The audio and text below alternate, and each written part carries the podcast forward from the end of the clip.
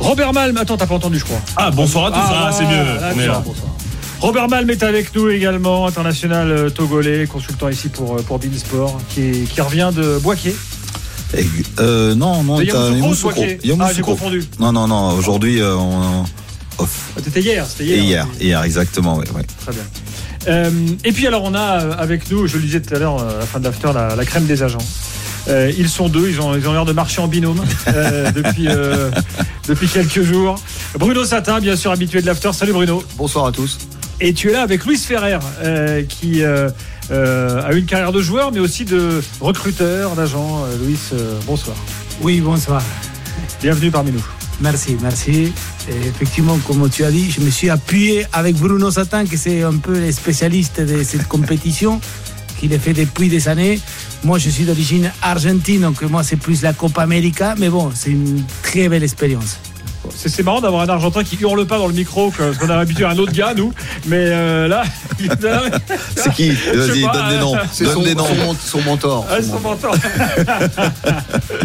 bon, euh, l'événement évidemment ce soir, ce sont les matchs du jour. On va analyser euh, tout ça ensemble. comme depuis le début de la compétition, il y a eu des matchs étonnants. Aujourd'hui, on a assisté à la victoire de la Namibie face à la Tunisie, le Burkina qui gagne à la fin face à la Mauritanie, le Mali qui bat l'Afrique du Sud. On va en parler. Et puis tout à l'heure à, à 1h du matin heure française. Euh, il sera minuit ici. Euh, grand débat autour de la performance algérienne euh, parce que les Algériens sont foudrage. Est-ce que Belmadi a tout faux? Est-ce que Marès doit sortir de l'équipe? On aura nos amis de DZ Foot qui sont plus près de l'Algérie là, qui seront avec nous tout à l'heure. Et puis Aurélien a rencontré Ladji Diouf. Très sympa. Ouais. Ah, il n'est pas allé trop loin, c'était dans le hall de l'hôtel. Donc, ah ouais, mais bon, ça c'est du reportage. Hein. Eh, la chance réussie aux audacieux, aux audacieux, bien sûr. T'as bien raison, Aurélien. Bah, moi, je suis allé l'accoster et il a été hyper sympa. Je pensais qu'il allait me dire va voir ailleurs, je m'installe tranquille, mais non, il m'a répondu euh, gentiment. Dans la, journée, tu peux peut-être le suivre, mais après, c'est plus compliqué. Bah, pour, être transparent, on lui a dit écoute, on prend l'antenne tout à l'heure, 23h en local. Donc viens. Il a dit à 23h, je serai peut-être plus là. et il est plus là. Eh ben, il est plus là. bon, on lui souhaite une bonne soirée. Et puis l'actu du jour, bien sûr, c'est parti. Euh, L'After Can euh, jusqu'à 1h30 du matin. Avec Total Energy, vibrons ensemble sur RMC au rythme de la Total Energy CAF Coupe d'Afrique des Nations Côte d'Ivoire 2023. RMC, l'After Can en direct d'Abidjan. Bruno, Louis, avant qu'on parle des matchs du jour, racontez-nous votre quotidien euh, ici. Vous allez voir des matchs, vous allez voir des autres choses. Enfin, qu'est-ce que, que, font les agents quand ils bossent comme ça sur une canne? Bah bon, enfin, il y, a pas mal de choses à faire, mais euh, en, premier lieu, il y a les matchs. Donc, euh, jusqu'à hier, bah, j'ai fait comme euh, j'ai fait les deux premières journées qui avaient lieu à Abidjan. Mmh. C'était assez assez facile. Et puis ensuite, bah, on est allé à Yamoussoukro, où il faisait où il faisait bon à 14 h pour, le premier match. pas besoin de doudoune. et puis aujourd'hui, bon, c'était à Korogo, donc on a fait l'impasse parce que Korogo c'est loin. Oui, c'est tout au nord du pays. Et puis demain, on enchaîne San Pedro, donc. Ah ouais, là vous êtes. On va aller voir euh, le, Maroc. Vous rigolez pas, quoi. Non, bah, on est là pour ça. Hein. On est, on est là pour le foot. Et puis souvent le matin aussi, euh, on en profite pour voir un petit peu les académies locales. On est invité un peu par tout le monde pour voir les, les jeunes talents euh, ivoiriens. Bon. Louis, c'est la première à la Cannes ou tu es déjà, es déjà venu? Non, j'ai eu la chance de venir euh, à Ghana, en Accra, ah, c'était en 2008, à, la, Coupe d'Afrique. Donc c'était la première fois. Là, mm, à mon sujet, c'est parce que je m'occupe de Nicolas Pépé. Ah qu'il est à la Côte d'Ivoire, donc effectivement, je, souhaitais être. Euh, il y a sa famille, il y a son papa, donc euh, donc voilà, donc c'est vrai que, que c'était malheureusement pour Nicolas qui a eu pas mal de blessures, donc donc là, les derniers mois, c'est bien passé. Donc il a pu jouer, il a fait un, match, très bon match en championnat turc où il joue actuellement à Tramson Sport contre Fenerbahçe qui marque un but. Donc euh, sa carrière un petit peu, il a, heureusement par rapport à ses blessures, donc on le relance un petit peu. Et on a vu que qu'il a rentré, il a fait une vingtaine de minutes qu'il était dans l'état d'esprit qu'il faut, en espérant que de petit à petit. Ah, alors tu sais que ça tombe très bien, parce qu'on a débattu euh, longuement euh, de l'attaque ivoirienne après le match. Euh, bon, il y, a quand même un petit souci. Est-ce que Pépé peut jouer avant-centre? À mon goût, moi je parle de ma vision, mhm. moi je préfère qu'il joue avec ses qualités, et ses qualités c'est à droite, dans les couloirs. Donc effectivement, à cette équipe. Alors je pose la question différemment. Est-ce qu'avec ses qualités, en neuf, il serait pas meilleur que Crasso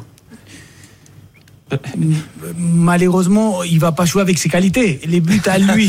eh, J'aurais oui. essayé. Bien joué. Mais l'histoire de mettre dans une zone de confort où il sait que sur la ligne à droite, il sait qu'on peut, il peut rentrer, il peut faire ses frappes qu'il a fait, que malheureusement, malheureusement il n'était pas cadré, mais au moins il a armé la frappe, il a sorti, et les buts, il est là, qu'il puisse prendre la confiance et que de petit à petit dans la compétition, il rentre. Et voilà, les buts, il était là, il s'était préparé, il s'est mis, il a fait un effort énorme ces derniers temps pour pouvoir être là, et maintenant d'essayer qu'il joue à sa place. Bon, déjà qu'il soit titulaire, ce serait déjà une progression par rapport au. Mais pour, pour les prochains matchs, si il ne l'est pas, on va dire, je ne serai pas non plus révolté. C'est vrai que c'est un match très très important. L'histoire, c'est de pouvoir passer des, phases et là, pour la phase suivante, qu'il soit prêt. Voilà. Euh, Bruno, je ne sais pas combien tu vois de matchs dans l'année, mais enfin, euh, on ne doit pas être loin des 200, non euh...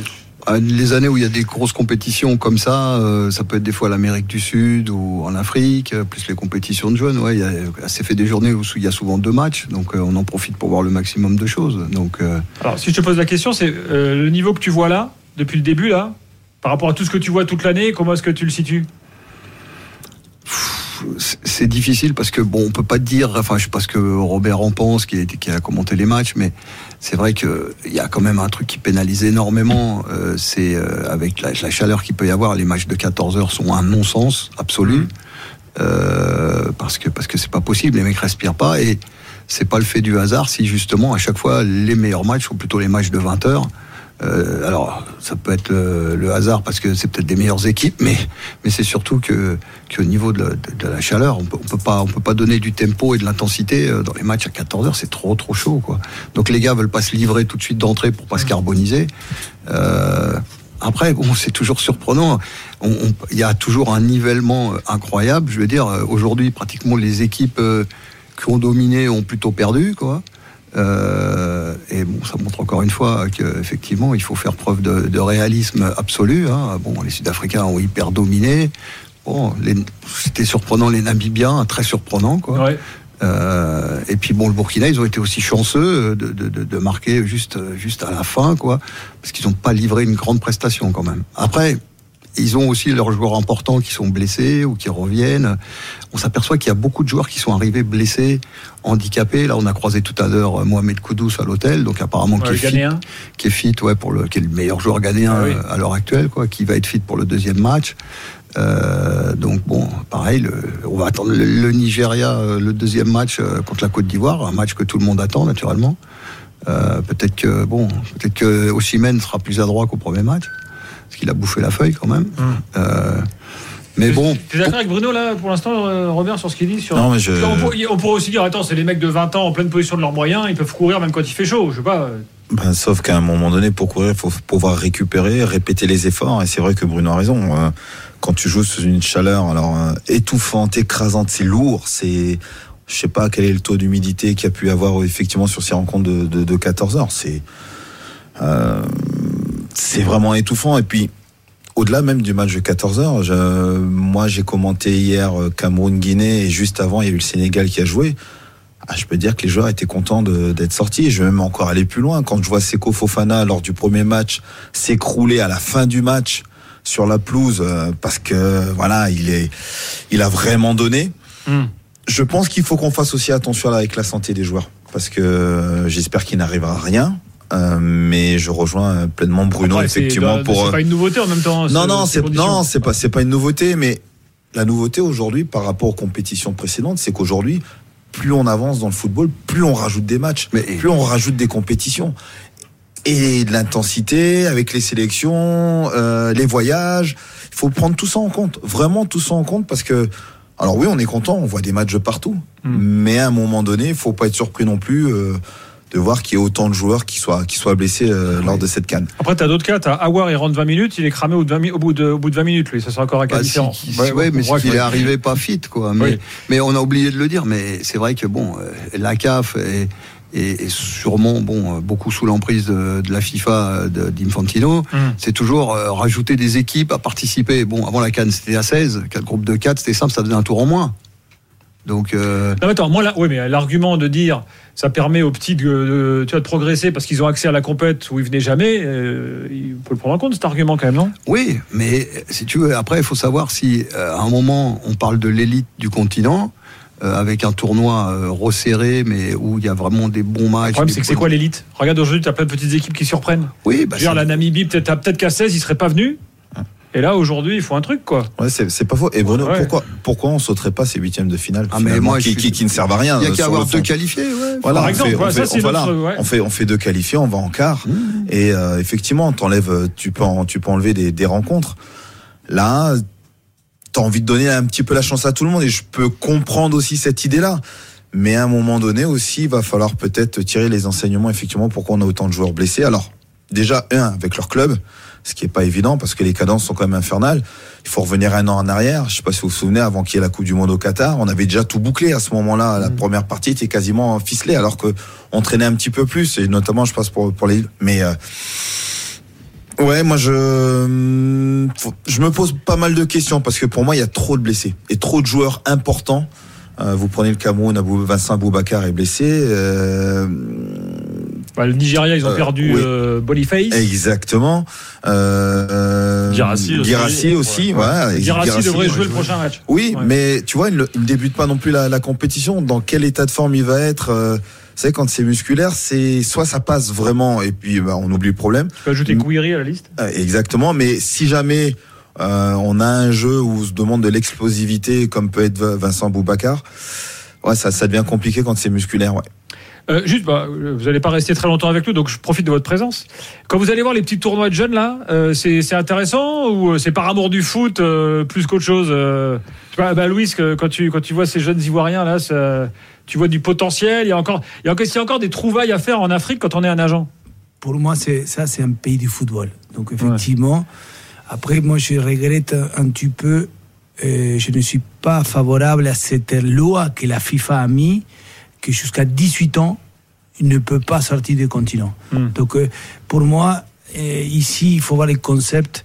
C'est très discutable, hein, attention, hein, parce que je, à chaque fois que j'ai dit ça, je me fais rattraper par plein de choses. On va te dire, oui, mais toi, tu es un euh, agent, tu veux prendre les gosses plus, plus jeunes et tout. Exact, il y a eu beaucoup hmm. par rapport à ça. Mais moi, je parle de.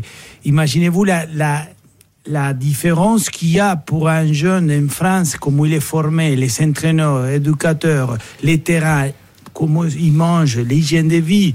À 18 ans, c'est trop tard, c'est trop tard. Hmm. Donc là, c'est là où... Là, tu parles de l'évolution du football. L'évolution, hmm. effectivement, l'évolution. Comment ça donne beaucoup, l'avantage, c'est énorme, c'est énorme. Donc c'est là où je suis contre, contre cette loi qu'au moins des, des, des, là c'est ferme hein. il n'y a pas des non non mais il, parlait d'un abaissement il parlait d'un abaissement éventuellement de, de passer à c'est intéressant parce que pour, pour retranscrire euh, clairement c'est à dire que la loi elle a été mise en place pour éviter le trafic de jeunes en fait. D'accord. Voilà. Oui. Mais toi tu expliques que dans la formation du footballeur 18 ans mais c'est une perte euh, d'opportunité pour beaucoup de jeunes parce que bon si tu es obligé d'attendre qu'ils aient 18 ans en réalité parce que l'état civil n'est pas toujours hyper pointu hum. donc des fois ils peuvent avoir un peu plus. Et aujourd'hui il y a certains clubs qui, qui sont qui sont freinés, on va dire, de se dire bon bah voilà, en réalité, le petit qui a 18 ans, peut-être qu'il a 20 ans, et donc, s'il arrive à 20 ans, il faut qu'il soit prêt tout de suite pour jouer. Or, souvent, il, y a, il faut un petit temps quand même d'adaptation. Il faut, il faut leur laisser le, le temps d'arriver. Alors bon, il y en a qui percent. Il y en a, il y en a beaucoup qui percent. Hein. Euh, je veux dire, on a, on a ici un des, des, plus grands formateurs qui a, euh, qui a formé beaucoup de joueurs, euh, que ça soit de, de c'est un ancien joueur de chez Jean-Marc Guillou à la SEC et à, et à GMG. Et donc, il a formé beaucoup là, de 5-6 internationaux qui a dans l'équipe du Mali. Il a formé des joueurs de l'équipe du Ghana comme euh, euh, Salis Abdul Samed ou euh, Alidou Saïdou. Quoi. Donc, mm. c'est vrai que cette histoire d'âge, c'est un frein. Après, ça, là-dessus, c'est les grands, c'est les grands politiques qui, qui, décident. Et effectivement, l'idée, c'était de, de, freiner le trafic de joueurs. En réalité, c'est pas le trafic de joueurs qu'il faut freiner, c'est le trafic de passeports, le trafic de papier.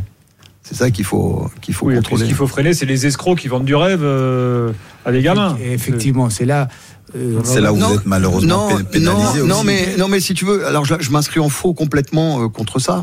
Parce que la réalité, c'est que on va toujours pointer du doigt les agents et la- notre profession, est certainement pas exemplaire euh, à tout point de vue. Cela étant, pour qu'il y ait une malversation, il faut aussi qu'il y ait un club qui soit complice de cette malversation. Bah, ça c'est sûr. Or, Alors, alors t'en as, t'en as quand même pas mal qui vous ont fait du mal en promettant, en vendant du rêve à certains, alors que peut-être il n'y avait même pas un club au bout. C'était simplement de faire sortir, euh, voilà, un, un- un- un gamin, mais en ramener malheureusement un qu'on laisse après sur le bord de la route. Oui. Malheureusement, Bruno. Et, et, et encore une fois, votre votre profession, il faut pas non plus lui taper dessus. Il faut surtout taper sur les gens qui se prennent justement pour des agents qui ne sont pas des agents et qui les font sortir. C'est surtout là. Euh, vous, avec Louise, vous, vous faites les choses dans, dans les règles de l'art, et c'est là, et c'est là aussi qui est important. Maintenant, comme on fait pas mal d'amalgames sur beaucoup de choses, bah malheureusement, vous êtes pénalisé, et on pénalise peut-être aussi les garçons, comme dit Louise, qui arrivent trop tard. Mais moi, la question que j'avais envie de vous poser, est-ce que on peut pas contrer ça justement comme fait un club comme le, le FCMS avec des académies justement qui leur apportent justement toute euh, tout ce processus qu'ils ne peuvent pas avoir à cause de la Les- sortie du les- territoire. Les clubs, ils ont dû s'adapter à cette loi. Donc, euh, euh, Oui. se mettre- Lyon, avec un moment, Oui. avec, euh, au, au Dakar, Sacré-Cœur. Sacré-Cœur. Mais qu'est-ce qui se passe? Moi, je parle de, comme Gilbert, tu as dit, la, l'évolution du joueur, ce n'est pas la même chose. La compétition, vous n'imaginez pas la différence des compétitions, la Gambardella, U19, Oui, tu as raison. U17. Oui. Et ici, il n'y en a pas de compétition. Oui, il n'y a pas de compétition. C'est- le drame. et C'est le c'est- drame. Donc, vous voyez la différence. Et donc, à 16 ans, parce que l'âge est la plus important pour euh, Robert, tu, tu, tu, tu sais bien que tu étais footballeur. À l'âge de 15, 16, 17 ans, moi, je suis contre, bien évidemment, avant 15 ans, même 16 ans, ok. Mais à 16 ans, les joueurs, il faut que ça y est. Bah, D'ailleurs, à l'intérieur de l'Union européenne, il y a du mouvement. Enfin, à l'intérieur des confédérations, tu peux bouger à l'intérieur, mais pas à l'extérieur. Donc ça veut dire qu'un petit Ivoirien, il peut aller au Maroc, par exemple. Ouais, il n'a pas de problème. Euh, Mais en. Europe, euh, un Allemand peut venir en France ou un Français peut aller en Allemagne. Donc, il y a Mm. 16 ans, il n'y a pas de problème. Bon, c'est quand même des règles très spécifiques euh, selon les endroits. Bon, c'est comme ça. Et par contre, Gilbert, bon, il Ouais. faut quand même dire et profiter de la présence de Louis, qui a quand même côtoyé, était très proche de Jean-Louis Gasset, qui fait sa première expérience de sélectionneur, euh, parce qu'il l'a côtoyé longtemps au PSG lorsqu'il était aux côtés de Laurent Blanc. Et donc, euh, tu peux peut-être nous dire un mot, Louis, sur euh, parler avec Jean-Louis. Non, non, moi je l'appelle la Bible du football. Et pourtant, j'ai eu des, des coachs, des entraîneurs. Pour moi, c'est- il m'a fait un effet et au niveau football, hein, au niveau football euh, extraordinaire. Donc, euh, rarement j'ai vu une personne. Et, parce que bon, j'ai eu la chance de, aussi de travailler avec Laurent Blanc. hein. C'était le moment au Paris Saint-Germain, on était ensemble. Je me suis mis un petit peu la casquette de supervision de l'adversaire pour la Champions League, donc j'étais avec eux. Donc au moment que tu es à ce niveau-là, de comment Jean-Louis, par rapport à tout, et comment il va étudier l'adversaire, et ton, ton, ton stratégie des jeux, et c'est voilà, Impressionnant. C'est impressionnant. Alors, je, reste- vous voulez rester 10 minutes encore? Oui, oui, Parce que j'ai encore des questions à vous poser sur Gasset, justement. Et puis, on va raconter, parce que des fois, le rôle des agents, il est un peu connexe et étonnant. On va raconter comment euh, une de tes collaboratrices a aidé le Ghana. Parce que Djikou, euh, il a été homme du match quand même, euh, du premier match ça, du Ghana. Et c'est pas par hasard. Peut-être qu'indirectement, euh, il y a eu un rôle d'agent important. Vous allez comprendre pourquoi dans quelques instants.